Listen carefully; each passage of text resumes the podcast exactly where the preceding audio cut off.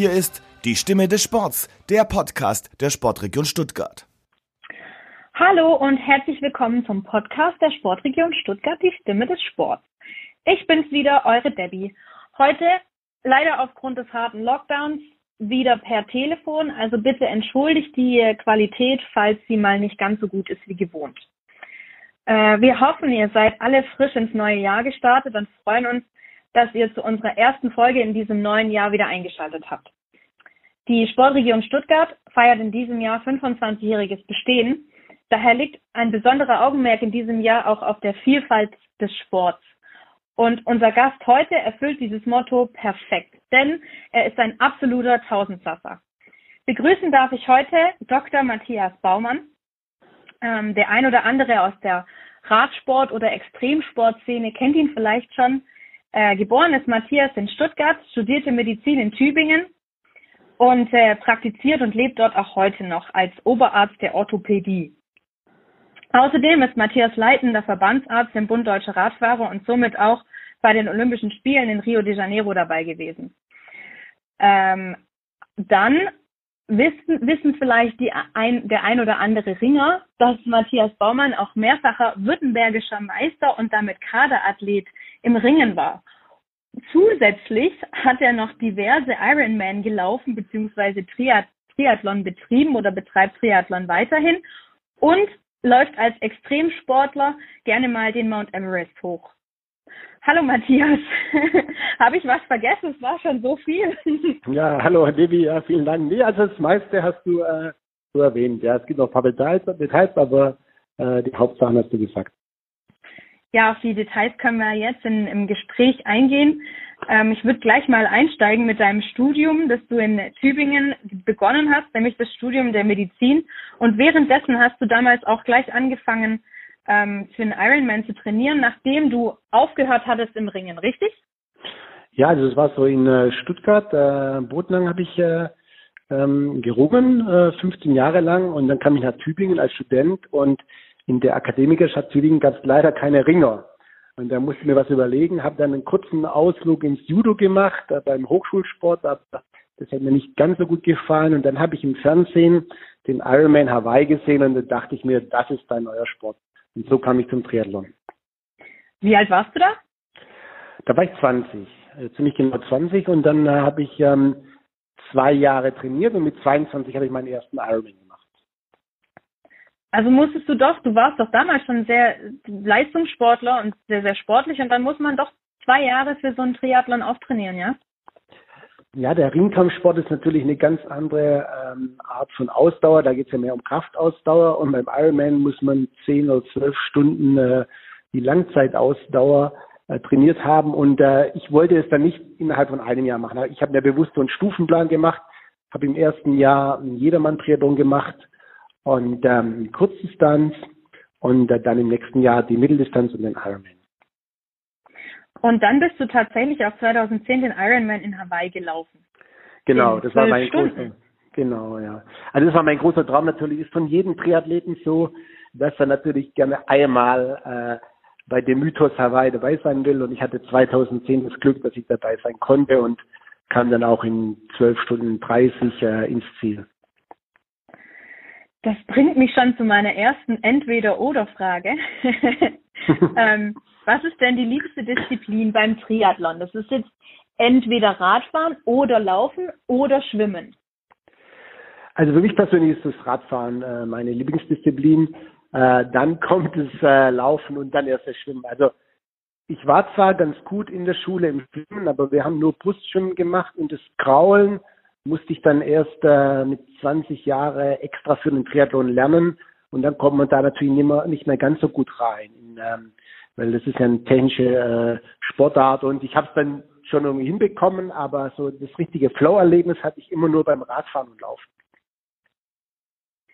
Das ist, das bringt den Körper schon zu absoluten Höchstanstrengungen, so ein Triathlon.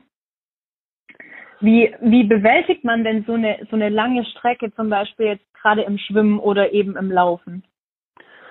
Also wichtig im Triathlon finde ich, dass man äh, nicht am Startlinie steht und dann schon an den Marathon denkt. Also man muss da wie so ein äh, Stufenkonzept haben und dann erstmal nur an das äh, Schwimmen denken, das Schwimmen zu absolvieren und dann eben äh, eins nach dem anderen äh, zu machen. Das, das finde ich ganz wichtig, weil sonst äh, kapituliert man schon beim Schwimmen, wenn man an die, an die Leiden vom Marathon am Abend dann denkt. Und ähm, wichtig ist natürlich viel Training. Also die ähm, dein Triathlon, das geht wirklich nur, indem du viele, viele Stunden pro Woche trainierst. Wie überlebt man in Anführungsstrichen dann so ein so, so ein Schwimmen, wenn man genau weiß, man macht es nicht so gern? Wie quält man sich dann da durchs Wasser? Ja, es gehört halt dazu. Ich meine, Triathlon an sich ist eine Faszination. Eben diese drei Disziplinen finde ich unglaublich äh, toll und die zusammen zu machen, das hat schon was. Es gibt ja auch den Duathlon, wo man dann läuft und Rad fährt, aber ich finde, da fehlt irgendwas. Ja, und äh, das ist schon was Besonderes und selbst wenn man nicht so gern schwimmt, ähm, akzeptiert man das und es ist ja auch gleich ganz am Anfang, da hat man es hinter sich. Äh, ich glaube, wenn es andersrum wäre, wäre es schwieriger für mich. und wie kommt man dann eigentlich genau von einem Triathlon zum Klettern oder zum Bergebesteigen? Also das ist eine andere Geschichte. Also mein Vater war ähm, ähm, Kletterer und Bergsteiger und er hat mir immer äh, von diesen ähm, tollen Erlebnissen erzählt. Ich habe auch seine Bergkameraden kennengelernt, als ich ein Kind war und es hat mich fasziniert, die Kameradschaft, zusammen an der Seilschaft unterwegs zu sein. Und da mein Vater auch sehr viel gefährliche Situationen in den Bergen erlebt hatte, hat er zu mir gesagt, das kannst du später selber entscheiden, wenn du erwachsen bist, aber vorher gehen wir halt nur Bergwandern. Und mhm. dadurch wird es natürlich noch spannender für mich, weil ich dann tatsächlich erst mit 18 dann mit meinem Cousin zusammen das Klettern begonnen habe. Und vorher waren wir natürlich viel Bergwandern und so, aber so richtig äh, Klettern und Bergsteigen habe ich dann erst äh, mit 18 eigentlich gestartet. Also du hast das alles gemacht. Dann hast du nebenher für den Triathlon trainiert und dann warst du noch Bergsteigen. Ja, so war eigentlich. Also ich habe die, die Sportarten tatsächlich äh, parallel äh, gemacht und ähm, das erkennt mich aber auch ganz gut. Also im Bergsport äh, ist auch sehr viel Ausdauer gefragt. Äh, beim Klettern ist wieder anders, das ist auch wieder die Kraftausdauer, aber sonst bei den höheren Bergen äh, braucht man auch die Langzeitausdauer und es hat eigentlich immer ganz gut gepasst, ähm, dass ich das so äh, verbinden konnte.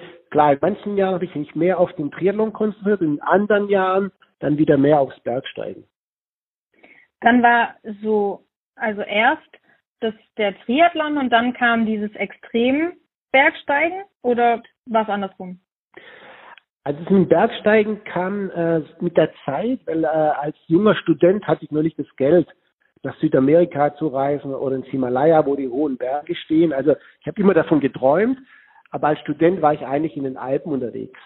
Und ähm, direkt nach dem Studium äh, war dann äh, die erste Reise in die Anden, nach Peru. Und habe ich dort die ersten 6000er bestiegen. Und dann ging es eben so langsam weiter mit äh, 7000er und 8000er und als Arzt konnte ich mir dann auch ähm, äh, die, die Expedition leisten und hatte dann auch immer das Glück irgendwie, dass ich als ähm, Expeditionsarzt dabei war. Und dadurch wurden die Kosten deutlich reduziert. Das muss man sich. Medizin, das schon sehr, sehr aufwendig ist, dann trainierst du nebenher für den Triathlon, dann gehst du noch Bergsteigen und Klettern und dann ähm, fliegst du an freien Wochenenden auch noch mit dem Helikopter den Rettungshubschrauber. Ja, das war tatsächlich so. Also ich fand ja eben äh, an dem Helikopterfliegen das fand ich eben die Verbindung von der Leidenschaft zu den Bergen und den Bergsteigen und der Medizin. Und deswegen wollte ich unbedingt auf dem Bergrettungshubschrauber fliegen. Und ähm, die deutsche Rettungshub Rettungshubwacht, äh, die hat zwei Hubschrauber, die äh, in Österreich stehen. Und das habe ich sehr früh erfahren, habe ich mich sofort beworben. Und dann bin ich zehn Jahre auf diesen ähm, Rettungshubschrauber in äh, Reute, Tirol geflogen, ein Wochenende pro Monat. Bist du selber geflogen? Hast du, hast du einen Flugschein? Nee, also als Arzt praktisch. Also da ist äh, die Besatzung besteht aus dem, dem Pilot, das sind meistens ehemalige Bundeswehrpiloten. Dann Aha. gibt es einen Rettungsassistenten, dann gibt es noch einen Bergretter, also jemand von der Bergwacht und dann den, den Notarzt. Ja, das, wir waren eine Vier-Mann-Besetzung und das war auch gut so, weil man hat ja eine Winde zu bedienen, um Leute aus den Bergen äh, äh, zu bergen, ja, und deswegen war die Besetzung gut und ich war eben der Notarzt. Das klingt schon unheimlich spannend. Wie viele Menschen habt ihr denn dann da gerettet? Ist es wirklich so, so viel, dass man da pro Einsatz irgendwie zehn Leute retten muss? Oder wie muss man sich das vorstellen als Laie? Also komplett verschieden, verschieden. Es hängt natürlich ein bisschen vom Wetter ab. Bei schlechterem Wetter kann man oft auch nicht fliegen. An so einem typischen Sommerwochenende, irgendwie im Juli, August, hat man durchaus mal zwölf Einsätze. Und äh, von den kleinsten Sachen, also Sprunggelenk umgeknickt, bis eben zu schweren Abstürzen oder auch Motorradunfälle in den Passstraßen gibt es alles. Und es gibt natürlich auch manchmal, dass äh, mehrere Menschen verunfallen und dann zum Teil kommen dann auch mehrere Hubschrauber. Zum Teil war es auch so, dass wir eben dann ähm, einen Hubschrauber aus Kempten hatten, einen aus Innsbruck und dann wir noch aus Reute, wenn man eben mehrere Personen versorgen musste. Und dann bist du, da hast du noch in, in hast du in Tübingen gewohnt oder warst du da gerade woanders? In, ich habe meine, meine Ausbildung, also zum, zum ähm, Chirurgen, Unfallchirurgen, Orthopäden, habe ich an verschiedenen Krankenhäusern gemacht. Auch da hat mich immer eben das Ausland interessiert und ich war ähm, zeitweise auch in Zürich. Aber das mit dem Hubschrauberfliegen habe ich immer beibehalten. Egal wo ich war, ein Wochenende pro Monat bin ich nach heute Tirol gefahren, um dort äh, Hubschrauber zu fliegen, weil das war für mich eben immer was ganz Besonderes. Das stellt, stellt man sich schon auch sehr besonders vor. Man hat ja dann nebenher auch noch ein ziemlich schönes Panorama, muss man dazu sagen. Ja, also das kommt definitiv dazu. Es gibt ja auch manchmal ähm, äh, solche Rücktransporte, also wenn man praktisch ein, ein Patient ähm, von einem Krankenhaus zum anderen fliegt, wo dann eben nicht äh, so ein, sagen wir mal, äh, schlimmer Notfall ist, dann kann man auch tatsächlich Panorama genießen. Oder wenn man einen Patient abgeliefert hat im Krankenhaus, und fliegt zurück ähm, zum Standort. Dann kann man tatsächlich da die Landschaft auch genießen. Wie lang gehen dann solche Schichten an dem Wochenende? Geht es das komplette Wochenende durch und man ist am Sonntagabend total gerädert oder wie läuft das? Ja, also im Sommer ist schon hart, weil das geht immer von Sonnenaufgang bis Sonnenuntergang. Also die die Schichten am ähm, im Sommer ist natürlich dann deutlich länger, im Winter ja. ist es im Grunde acht Stunden. Ja. Aber im Sommer äh, war schon sehr sehr lang und es gab natürlich auch die Phasen, wo ich parallel Ironman gemacht hat und dann äh, war es halt so, dass ich dann, äh, ich konnte ja während der Schicht nicht trainieren und dann musste ich immer abends um 10 Uhr dann halt noch mal einen Lauf machen. Ja. Aber auch das ging irgendwie. Und ähm, ich, es ist halt aber so, die Dinge finde ich, die einem, die man gern macht, wo Leidenschaft dahinter äh, steckt, da hat man auch unheimlich viel, unheimlich viel Energie dafür. Das äh, bringt mich mal zu meiner nächsten Entweder-Oder-Frage. Würdest du denn lieber das, ähm, ein, ein, ein Flugschein machen oder lieber nochmal auf den Mount Everest steigen? Ich würde lieber auf den Mount Everest steigen, weil ich war nicht ganz oben. Also mir fehlen 150 Höhenmeter. Damals hatte ich äh, ein bisschen Pech, weil die, es war das erste Mal, dass ich äh, künstlichen Sauerstoff genommen habe für einen hohen Berg und prompt ist was passiert. Äh, der Shop hatte mir eine leere Flasche eingepackt. Es wäre diese Gipfelflasche gewesen und deswegen musste ich kurz unterhalb des Gipfels umdrehen und deswegen äh, würde ich mich definitiv dafür entscheiden, nochmal zum Mount Everest zu gehen. Flugschein wäre auch ganz nett, aber Mount Everest ist äh, mir persönlich wichtiger. Also lieber Boden unter den Füßen. ja, sozusagen, ja. Also Fliegen finde ich faszinierend, aber ich bin eher der aktive Typ und ähm, auf so einen Berg hochklettern oder steigen, äh, das äh, taugt mir mehr. Ja, ich glaube, auf äh, die, die Geschichte mit deiner Besteigung des Mount Everest müssen wir noch ein bisschen detaillierter eingehen. Das ging jetzt ziemlich schnell. Also du bist, du bist, du wolltest, du bist den Mount Everest hochgeklettert. Kann man das so sagen? Sagt man ja, das so genau. im also Kletterjargon? Ähm, ja, also im, im Everest muss man gar nicht so äh, viel klettern. Also ähm, man befindet sich auf einer Expedition und äh, das äh, geht jetzt äh, mehrere Wochen im Grunde. Man kann da nicht einfach nur einmal hochlaufen. Also man geht immer hoch und runter, hoch und runter. Ähm, eine Besteigung. Also man man äh, muss natürlich an manchen Stellen schon die Hände zu Hilfe nehmen. Der Everest ist es nicht super schwierig. Es ähm, ist ein mittelschwerer 8000er von der technischen Schwierigkeit her und deswegen ja, dann ähm, pendelt man praktisch so immer hoch, runter, hoch, runter und versucht immer etwas höher zu schlafen, um den Körper zu adaptieren. Man kann aber nicht von heute auf morgen mal eben kurz den Everest besteigen und wie du auch gerade gesagt hast mit dem künstlichen Sauerstoff, vielleicht reden wir da noch ein bisschen drüber. Wie ist denn, wie war denn der Weg dahin als, als 18-jähriger Kletterer, Neuling zu, ich besteige jetzt den höchsten Berg der Welt und brauche dann auch noch ähm, oder auch noch Sauerstoffzufuhr. Wie, wie, wie ist der Weg dahin? Wie muss man sich den vorstellen? Ich habe als, ähm, glaube ich, Zehnjähriger ein Buch gelesen vom Reinhold Messner, das allererste Buch von Messner, was ich geschenkt bekommen habe, Die Freiheit aufzubrechen, wohin ich will, hieß der Titel. Mhm. Und das hat mir sehr, sehr gut gefallen. Und irgendwie glaube ich, dass in dem Moment, dass sich die 8000 in mein Gehirn eingebrannt haben. Aber das war mhm. natürlich ganz weit weg. Und, und dann eben nach dem Studium die ersten 6000er und es ging relativ einfach, muss ich sagen. Und dann kam, war das, kam das Ganze so ein bisschen näher. Und da habe ich gemerkt, dass man als Expeditionsarzt auch äh, auf Expedition mitgehen kann und dann die Kosten deutlich reduziert sind. Und ich habe dann das schon eben so sinnvoll geplant und bin immer ein bisschen höher. Ich habe immer die Höhe um 500 Meter gesteigert. Mhm. Ähm, dann so ein knapp 7000 Meter hohen Berg, danach ein Berg mit 7500 Meter, dann ein 8000er, der war 8200 und dem bin ich ohne Sauerstoff gegangen. Und das ging auch gut, muss ich sagen. Also das war natürlich extrem anstrengend am letzten Tag. Ja. Aber ich habe mich jetzt nicht krank gefühlt oder so. Und von diesem Berg konnte ich rüberschauen zu Mount Everest. Der war nur 20 Kilometer entfernt. Und praktisch auf Augenhöhe vom Gipfel rüberschauen. Und das war der Moment, wo ich dachte, also die 600 Meter mehr, die sollten möglich sein. Und ähm, dadurch ist der Kindheitstraum, einmal irgendwann da oben zu stehen, dann schon real geworden. Und dann kam eben paar Jahre später das Angebot, bei einer Mount Everest Expedition als Expeditionsarzt dabei zu sein. Und da habe ich ja. dann äh, zugesagt. Ja. Und dort war es aber so, der Everest ist schon grenzwertig und ohne Sauerstoff macht. Das habe ich mir in dem Moment dann nicht getraut. Also es ist schon dann auch ein Risiko fürs Leben, sage ich mal, den ohne Sauerstoff zu machen.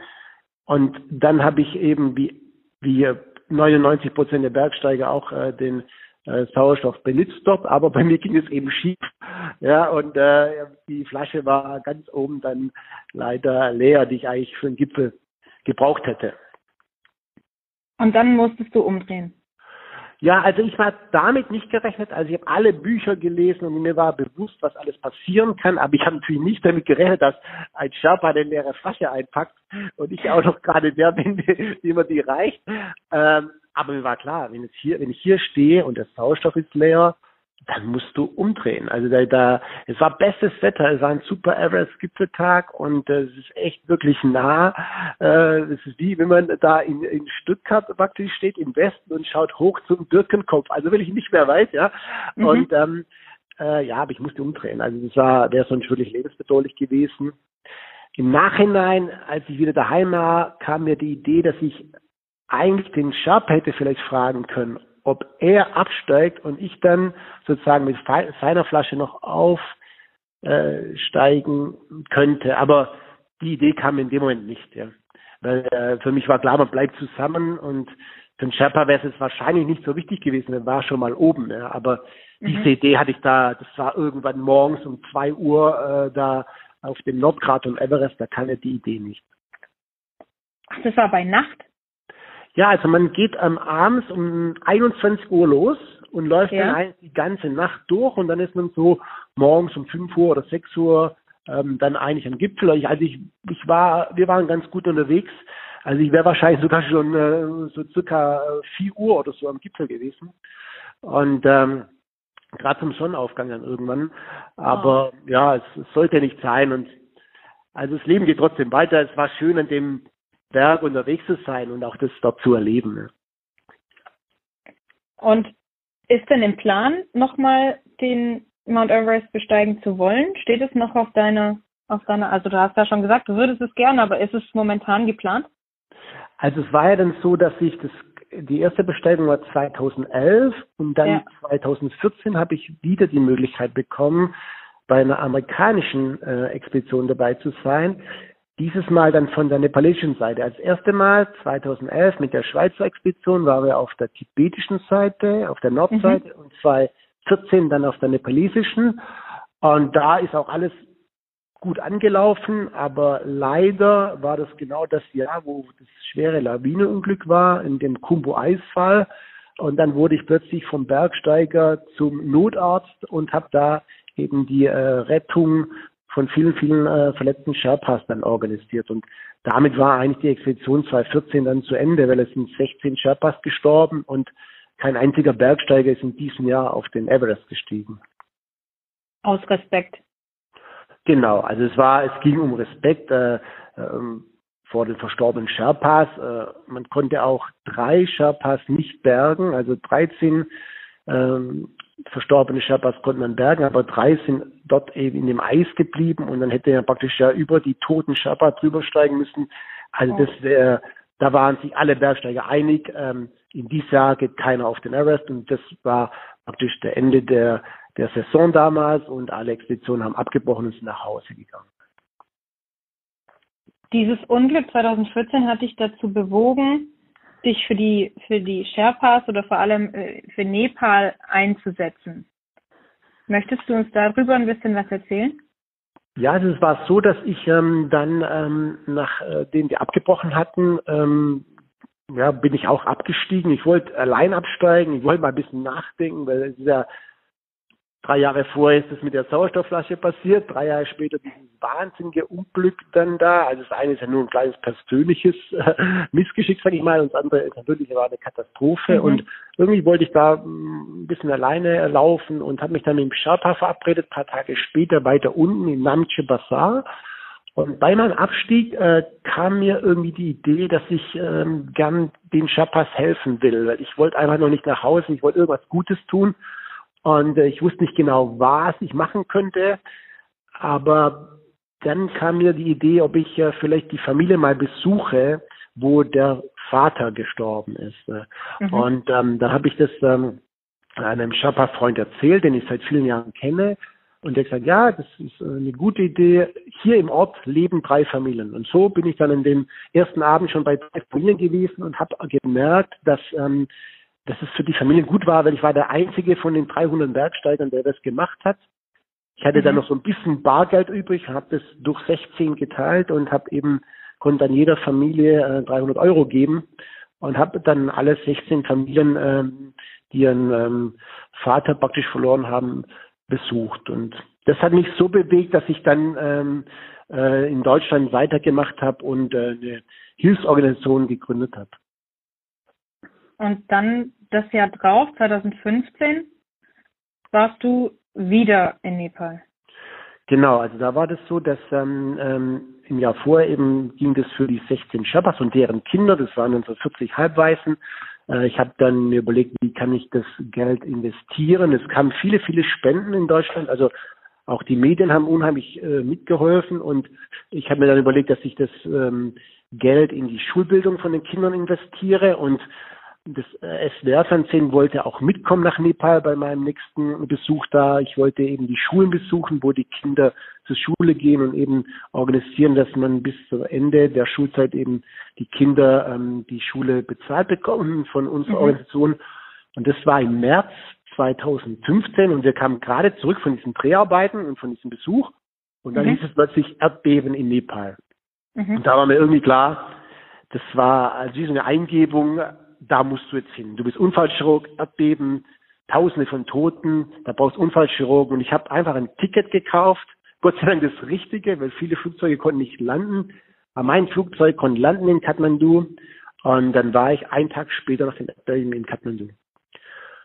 Ja, und so ging es dann eben weiter mit der Hilfe in Nepal. Und dann habe ich da eben als Unfallchirurg zwei Wochen lang operiert und auch da waren wieder sehr, sehr viele Medienanfragen und ich habe dann gesagt, ich, ich ähm, gebe euch sehr gerne die Interviews, aber mir ist halt wichtig, dass ihr ähm, die Leute auffordert zu spenden, weil jetzt braucht es wirklich richtig viel Hilfe in Nepal.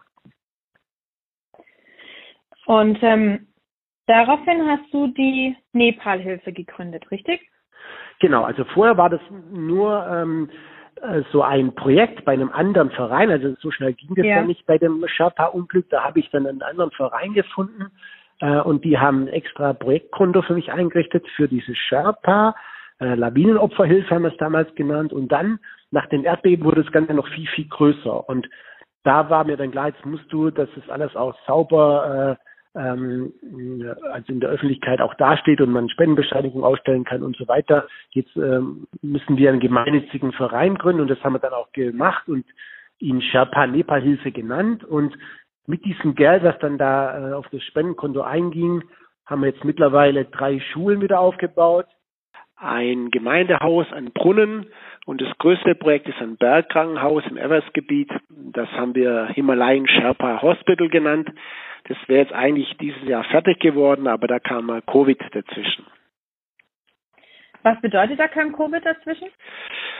In Nepal war auch ein sehr, sehr harter Lockdown, weil man wusste ja nicht genau, wie man in Nepal äh, mit dem Virus umgehen sollte. Die haben natürlich nicht so viel Testmöglichkeiten wie wir und mhm. äh, eben auch nicht viel Therapieplätze auf Intensivstationen. Und deswegen hat die Regierung total hart durchgegriffen und hat ähm, ein Lockdown im ganzen Land gemacht. Die Leute mussten in ihren Dörfern bleiben und durften die Bergdörfer nicht verlassen. Das hat auch zu Hunger geführt in vielen äh, Bergdörfern und auch die Handwerker natürlich, die das Krankenhaus äh, bauen, dürften nicht zur Baustelle kommen und somit ist der Bau halt stillgestanden. Und es gab natürlich auch dann wichtige Dinge in Nepal äh, wie unser Bergkrankenhaus. Ja, klar.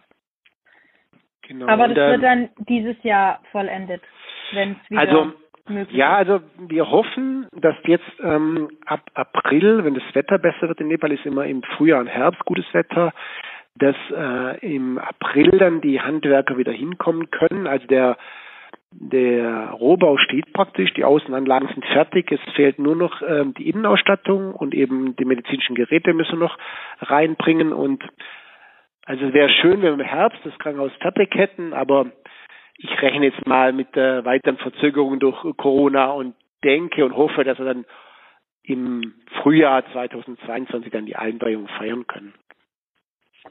Und da fliegst du dann auch wieder hin, dann wäre ja das absolut das äh, die, die gute Möglichkeit, nochmal auf den Mount Everest zu steigen.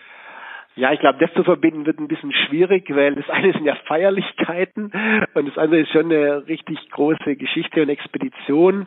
Ähm, also ich denke, wenn, dann muss man das getrennt machen. Also meine meine ganzen Studienfreunde, die sind alles so äh, engagiert jetzt auch bei bei der Sherpa Nepal Hilfe, die wollen alle gern mitgehen, äh, dass wir dann dort eben auch die gemeinsam die Eröffnung feiern und ich würde dann eher mit meinen Studienfreunden ähm, noch irgendeinen Sechstausender besteigen äh, und äh, dann äh, den Everest, den habe ich natürlich schon im Hinterkopf und ich mhm. hoffe natürlich, dass irgendwann der Moment im Leben kommt, wo ich nochmal so viel Zeit habe äh, und auch das Geld habe und dann äh, zu Mount Everest gehen kann.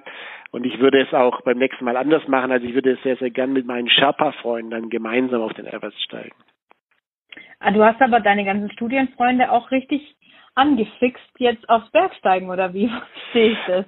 Ja, das hat sich irgendwie so ergeben. Also früher, wo wir studiert haben, bin ich eigentlich meinen Bergfreunden unterwegs gewesen.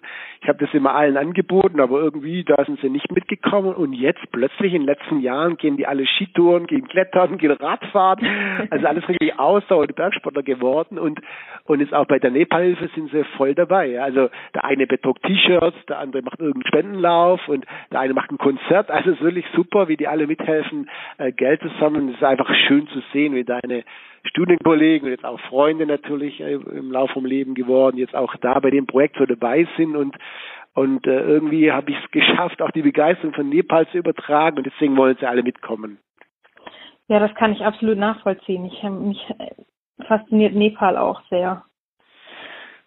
Ja, es geht ähm. den meisten Leuten so. Die, die äh, meisten Menschen, die einmal in Nepal waren, wollen immer wiederkommen. Ich habe ja auch äh, den Frank Stäbler, unseren dreifachen Ringerweltmeister, äh, mitgenommen nach Nepal. Also er wollte unbedingt mitkommen und äh, wir waren dann da äh, beim Tracking ähm, zehn Tage lang und seitdem äh, redet er auch davon, äh, nach hoffentlich seinem Olympiasieg dann dieses Jahr dann wieder nach Nepal zu reisen. Ja, das ist auch was, danach wollte ich dich fragen. Du warst gemeinsam mit dem Ringer Frank Stäbler aus Leinfelden-Echterdingen in Nepal, um genau. äh, die Nepal-Hilfe auch ein bisschen zu pushen, richtig? Ja, das war so. Also wir haben uns ähm, kennengelernt, weil mein bester Ringerfreund ist sein Heimtrainer in Moosberg und äh, der Frank wollte eigentlich Olympiasieger werden in äh, Rio. Ich war ja. da dabei als Arzt der deutschen Olympiamannschaft und dann hat der Frank sich leider in seinem allerletzten Training daheim verletzt mhm. Sprunggelenk umgeknickt und ist in das Mose gerissen und dann habe ich ihm in Rio geholfen. Wir haben noch alles Mögliche getan dafür, aber mit der Verletzung war es natürlich einfach schwer, Olympiasieger zu werden. Er wurde dann Siebter und ja, wir haben uns da angefreundet schon in Rio und ich fand toll, dass der Frank dann trotzdem nicht enttäuscht war. Er war natürlich irgendwie traurig, aber er ist trotzdem zum deutschen Haus gekommen und hat es auch noch dann genossen, in Rio zu sein. Und irgendwie haben wir uns von Anfang an super verstanden und er hat dann von meinem Nepal-Projekt gehört und wollte mitkommen. Und so war dann er, sein Trainer, also mein Ringerfreund, sein Vater, sein Bruder waren dann mit mir 2018 in Nepal und der Frank hat auch mitgeholfen, Geld zu sammeln für das Krankenhaus. Das ist äh, eine tolle Story, aber dem, dem Frank ging es damals ja, glaube ich, nicht ganz so gut. Der hat doch die Höhenkrankheit sogar bekommen. Genau, also das ist häufig so übrigens, dass die Sportler eher mal höhenkrank werden, äh, wie Leute, die gar nicht so viel Sport machen. Also sein Vater ist ja ein sehr, sehr fitter Landwirt von Moosberg, ja. ähm, 60 Jahre, er hatte keinerlei Probleme. Der Frank, unser dreifacher Weltmeister, ist tatsächlich höhenkrank geworden. Ja, also äh, wir mussten ihm dann auf 5000 Meter Sauerstoff geben und er hat sich Gott sei Dank erholt. Also ich habe da schon in der Nacht habe ich schon war ich schon ganz schön angespannt. Ich lag, lag dann im Zimmer, aber ich konnte da nicht schlafen. Ich habe die ganze Zeit geschaut, ob, ob, ob er noch atmet und ob alles okay ist. Aber Gott sei Dank hat er sich da erholt und ähm, äh, die Begeisterung von Nepal ist trotz diesem kleinen Zwischenfall geblieben. Ja, aber es ist ja schon komisch, weil so Sportler, die Leistungssportler, Spitzensportler, die gehen ja auch gerne mal in so Höhentrainingslager und so, die müssten das ja eigentlich gewöhnt sein. Ja, es gibt mehrere äh, Ideen dazu. Also so richtig nachweisen kann man es natürlich nicht, aber viele Sportler gehen natürlich zu schnell. In der Höhe ja. ist ganz wichtig, dass man sehr langsam geht und sich adaptiert. Das war beim Frank jetzt aber nicht der Fall. Manchmal sagt man auch die Muskelmasse, die sie haben. Also beim Frank konnte ich es mir jetzt nicht ganz genau erklären, weil wir haben genau das gleiche Tempo äh, gehabt, alle, auch sein Bruder und so weiter. Und nur ihn hat es erwischt. Also richtige Erklärung dafür gibt's nicht. Sonst sehe ich halt häufig, dass die Sportler zu schnell zu hoch gehen und dann äh, erwischt sie natürlich schneller wie andere, die halt langsamer ja. sich akklimatisieren. Ja. Jetzt hast du schon erwähnt, du warst als Arzt der deutschen Mannschaft in Rio de Janeiro für die Olympischen Spiele. Wie gestaltet sich das in diesem Jahr? Wir hatten ja jetzt Tokio eigentlich für 2020 geplant, jetzt ist es 2020 plus eins. Wirst du nach Tokio reisen? Wirst du wieder Teil der deutschen Mannschaft sein? Ja, also ich äh, werde wieder dabei sein. Ich wäre jetzt auch 2020 dabei gewesen und dann eben kam die Verschiebung und ich bin dann auch jetzt äh, dann in diesem Jahr dabei. Da freue ich mich auch drauf. Es wird bestimmt anders werden, sage ich mal, wie Rio. Ich glaube, die große Euphorie wie jetzt in Rio wird es wahrscheinlich nicht, aber ähm, ich finde es trotzdem gut, dass wir die Olympischen Spiele ähm, durchführen und äh, ist auch wichtig, dass der, der Sport weitergeht und deswegen bin ich guter Dinge, dass äh, das klappt mit den Olympischen Spielen. Dann hängst du quasi nach Tokio vielleicht noch einen Urlaub dran? Gibt es auch mal einen Urlaub bei dir entspannt am Meer oder gibt es immer nur Action in den Bergen? Also entspannter Meer gibt's tatsächlich nicht bei mir. Also das, äh, ich bin einfach, äh, äh, ich, ich, ich liebe die aktive Erholung und ähm, ich finde es in dem Bergsport so schön, dass man sich eben voll auf die Sache konzentriert und du alles andere um dich herum vergisst. Und deswegen glaube ich, dass diese aktive Erholung auch wirklich eine sehr, sehr gute Erholung ist. Und das findet ja immer noch in fantastischen Landschaften statt. Ja. Und deswegen denke ich, ähm, also ich brauche nach Tokio jetzt keinen Mehrurlaub. Und ähm, Tokio an sich ist natürlich ähm, ein, ein, ein Erlebnis, äh, ist aber auch, habe ich in Rio gemerkt, äh, anstrengend, weil die Sportler äh, in diesem Moment natürlich alle noch ein bisschen mehr haben. Ich glaube, das hängt viel auch mit der Psyche zusammen. Ähm, weil es eben das Event alle vier Jahre und da ist man als Arzt dann schon voll im Einsatz. Also die rufen dann auch mal mitten in der Nacht an. Von dem her wäre so eine kleine Erholung danach schon gut, aber das würde ich jetzt ähm, mir dieses Jahr auf keinen Fall leisten können, weil ich werde Chefarzt demnächst und dann werde ich nach Tokio gehen, zurück und weiterarbeiten. das heißt, was denkst du denn, wie, wie die Olympischen Spiele in diesem Jahr stattfinden können? Also ich glaube, dass die Japaner, die ja eh Perfektionisten sind, es sehr, sehr gut hinbekommen. Wir haben es im Radsport äh, denke ich, äh, auch ganz gut hinbekommen. Wir waren ja eine der ersten Sportarten, die auch wieder große Events durchgeführt haben.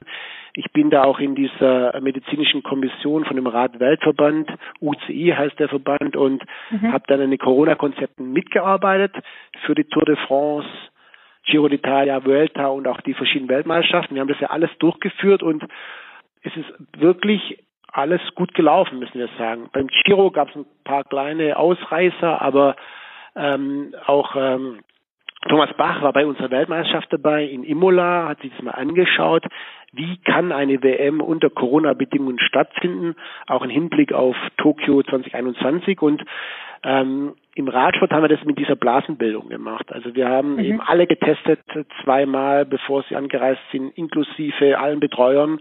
Und dann durfte man die verschiedenen Blasen nicht mehr verlassen. Und das hat sehr, sehr gut funktioniert. Und ich denke, dass es in Tokio ähnlich laufen wird. Ich könnte mir vorstellen, dass natürlich auch die Impfung dann schon ein bisschen ähm, wirkt, ja, dass bestimmt viele Sportler schon geimpft sind und ich glaube, die Japaner werden ein gutes Hygienekonzept machen, dass wir das durchführen können. Ob jetzt Zuschauer dabei sein werden, das, das werden wir noch sehen müssen. Ja, jetzt hoffen wir doch alle erstmal, dass Tokio 2021 stattfindet. Ähm, wie denkst du, dass die Sportler sich jetzt auf die Olympischen Spiele einstellen können? Weil es war ja jetzt doch ein langes Hin und Her, ein langes vielleicht auch Motivationsproblem. Ähm, denkst du, es wird da Auswirkungen geben oder vielleicht auch, weil es Ungleichheiten beim Training durch verschiedene Lockdowns in verschiedenen Ländern gab? Ja, also das mit den Lockdowns spielt schon eine Rolle, finde ich. Also weil ich merke das auch hier bei einer äh, Triathletin, die hier in der Nähe wohnt. Äh, sie kann jetzt momentan hier wieder nicht schwimmen. In Berlin äh, können die ähm, die äh, Konkurrenten schwimmen und so ist ja auch über die verschiedenen Ländergrenzen hinweg. Also ganz mhm. fair ist es natürlich nicht mit den Trainingsmöglichkeiten und den Lockdowns und Trainingslagern und so weiter. Also wir werden andere Medaillengewinner 2021 sehen, wie äh, die äh, Sportler, die 2020 Medaillen gewonnen haben. Das ist leider so im Sport, das können wir nicht ändern. Auch manche, die qualifiziert gewesen wären, werden sich vielleicht dann nächstes Jahr nicht mehr qualifizieren. Also eine gewisse Ungerechtigkeit kommt da schon mit rein, aber ich denke, man kann es jetzt nicht ändern und ähm, die ganze Welt muss verzichten und so müssen wahrscheinlich auch manche Sportler auf die Olympischen Spiele verzichten, die vielleicht 2020 dabei gewesen wären. Und ich kenne auch so einzelne Beispiele von Sportlern, die wollten eigentlich aufhören 2020 und jetzt müssen sie nochmal ein Jahr dranhängen, weil das ist der Lebenstraum. Mhm. Und ob die die Leistung halten können, dann noch ein weiteres Jahr, weil es kommen ja dann auch Verletzungen hinzu und du bist ein Jahr älter und so weiter. Das ähm, bleibt abzuwarten. Ja. Aber wir äh, konnten nicht anders wie die Spiele verschieben und deswegen müssen alle so hinnehmen. Ja, zum Beispiel Frank Stäbler ist da ähm, ganz weit mit da vorne dabei. Der hat äh, durch eine Corona-Erkrankung 20 Prozent weniger Lungenvolumen. Ist das, also das bringt einen ja schon dazu, vielleicht ein bisschen nachzudenken, gerade als Leistungssportler oder als Olympiakandidat, als Olympia-Medaillenkandidat. Äh, kann ich da dann überhaupt starten als Frank Stäbler, wenn ich so Einschränkungen habe? Ja, also Frank ist ein gutes Beispiel. Beim Frank ist ja eh schon so, dass er aufhören wollte. Er wollte halt ja. jetzt wirklich Olympiasieger werden. 2020 war auf einem guten Weg auch äh, äh, dazu. Und dann kam eben die Verschiebung. Dann hat er gesagt, er macht noch mal ein Jahr weiter. Und jetzt hat er auch noch Corona äh, erwischt und, und hat auch noch äh, jetzt eben diese Probleme mit der Lunge wobei man äh, bei den letzten Tests gesehen hat, dass es schon sich langsam erholt. Aber klar, das ist alles jetzt schon Vorbereitung für, für Tokio und da müssen wir einfach die Daumen drücken, dass der Frank wieder zu der äh, alten Form äh, sich auftrainieren kann und für ihn jetzt, denke ich, war es natürlich schon ein, ein kleiner Nachteil, die Verschiebung und natürlich die Infektion erst recht. Aber der Frank ist ein Kämpfer und ich bin sehr, sehr guter Dinge. Also der Frank ist ja einer eher, der aus sowas Motivation zieht. Ja, also, auf jeden Fall. Wenn es den runterzieht, dann das motiviert ihn und deswegen, also ja. ich glaube, der Frank wird Olympiasieger. Na, da, da, das hoffen wir mal. du wirst ja wahrscheinlich live dabei sein. Ja, also ich bin ja hauptsächlich ähm, für die Radfahrer zuständig, weil ich bin der Verbandsarzt ja. von den von den Radfahrern. Aber letztes Mal war es so, dass die Ringerhalle direkt neben der Radhalle gelegen ist und da konnte ich schon ab und zu beim Frank äh, dabei sein. In Tokio ist ähm, die Distanz ziemlich groß zwischen den verschiedenen Veranstaltungsorten. Okay. Da muss man halt schauen. Also klar, wenn es irgendwie geht und der Frank ist im Endkampf, wäre ich natürlich gern dabei, aber meine eigene ähm, Aufgabe steht natürlich im Vordergrund und ähm, aber ich werde ihn auf jeden Fall mental unterstützen, damit es irgendwie geht, auch anwesend sein, dann hoffentlich bei seinem Endkampf. Jetzt hast du deine, deine Sprachfahrer schon angesprochen. Wie passt denn das jetzt alles so ins Bild? Kommt es aus der Triathlon-Zeit oder was, was fasziniert dich am Radsport? Wie bist du zum Radsport gekommen? Es ging auch äh, los, im Grunde durch meinen Vater. Also er war Bergsteiger, ist aber in Stuttgart immer ganz gerne Rad gefahren, hat auch bei diesen verschiedenen Radmarathons mitgemacht. Und ähm, damals äh, war ich dann immer wieder dabei und ähm, wollte halt dann auch mitfahren. Und ja. dann hatte ich schon als kleiner Bub, habe ich schon so ein Rennrad bekommen und bin dann auch schon bei diesen Radmarathons immer mitgefahren. Und das habe ich eigentlich auch nie dann verlassen. Also äh, ich habe immer parallel zum Ringen Ausdauer trainiert, also mit äh, Laufen und Radfahren. Und ähm, dann im Triathlon war Radfahren auch meine stärkste Disziplin. Das ist auch die Disziplin, die ich am liebsten gemacht habe. Und ähm, ich wollte eigentlich als kleiner Bub über selber als Sportler äh, zu den Olympischen Spielen. Das hat jetzt nicht ganz gereicht als Ringer, ja.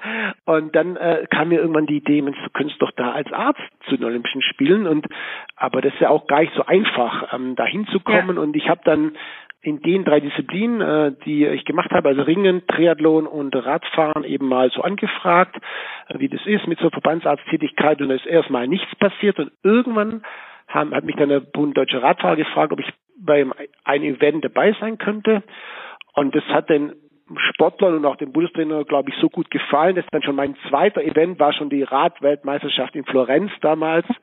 Und dann hat es einfach so gut gepasst mit allen anderen ähm, Betreuern und auch mit den Sportlern, dass ich dann ziemlich schnell da richtig weit reinkam in den Bund Deutscher Radfahrer und und dann ähm, hat der leitende Verbandsarzt aufgehört und ich wurde dann eben äh, sein Nachfolger und somit konnte ich dann auch zu den Olympischen Spielen dann in Rio. Ich sage, 1000 Sasser der Herr Baumann. ja, also ich, ich sage ja immer, da, da wo wirklich äh, Leidenschaft ist, da ist Energie und dann ist auch ganz arg viel möglich im Leben. Und das, dann ist man auch gut, denke ich, weil wenn man äh, Dinge macht, die einem keine Freude bereiten, ist man nicht gut und äh, ist auch schneller müde. Und ich, ich bekomme oft die Frage, woher ich diese viele Energie habe, aber ich glaube eben Leidenschaft und Faszination ist so das Schlagwort dafür. Ja, was man liebt, macht man halt einfach genau, gern. Genau, ja. genau. Gibt es denn jetzt noch zum Schluss eine kurze Anekdote von dir zum Thema mein lustigster Sportmoment?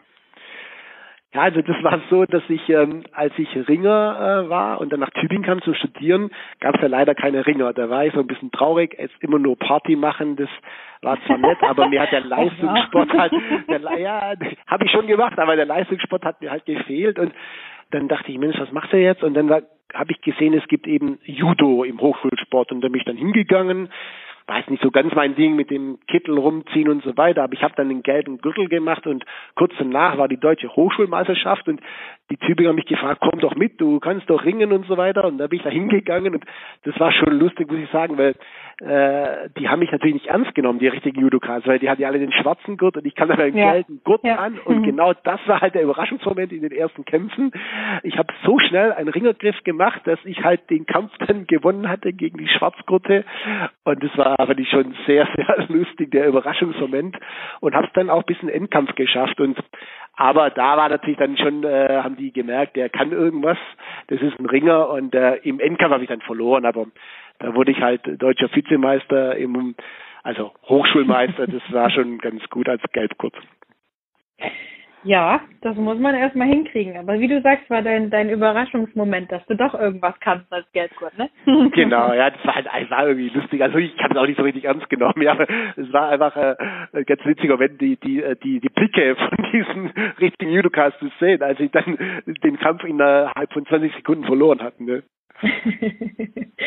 Stellt man sich schon lustig ja. vor eigentlich. Dann, Matthias, vielen, vielen Dank, dass du Teil unseres Podcasts warst.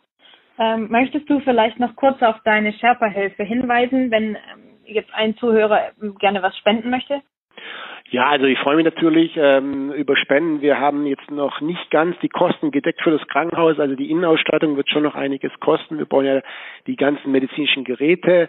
Also wer sich dafür interessiert, der kann mal auf die Webseite gehen www.sherpanepalhilfe.de und da findet ihr alle Angaben dazu. Da ist auch meine persönliche E-Mail-Adresse drauf. Man kann mir auch jederzeit einfach persönlich Fragen stellen.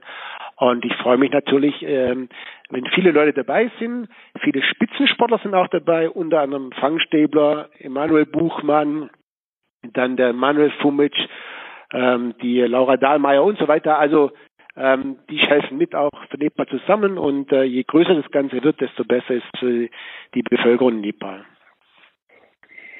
Da werden wir uns alle für einsetzen. Wir werden auch sicherlich nochmal darauf hinweisen, auf die Sherpa Nepal Hilfe auf unserem Instagram-Account und, und, und auf unserem Facebook-Account ähm, dort zu finden unter Sport Stuttgart oder Sportregion Stuttgart.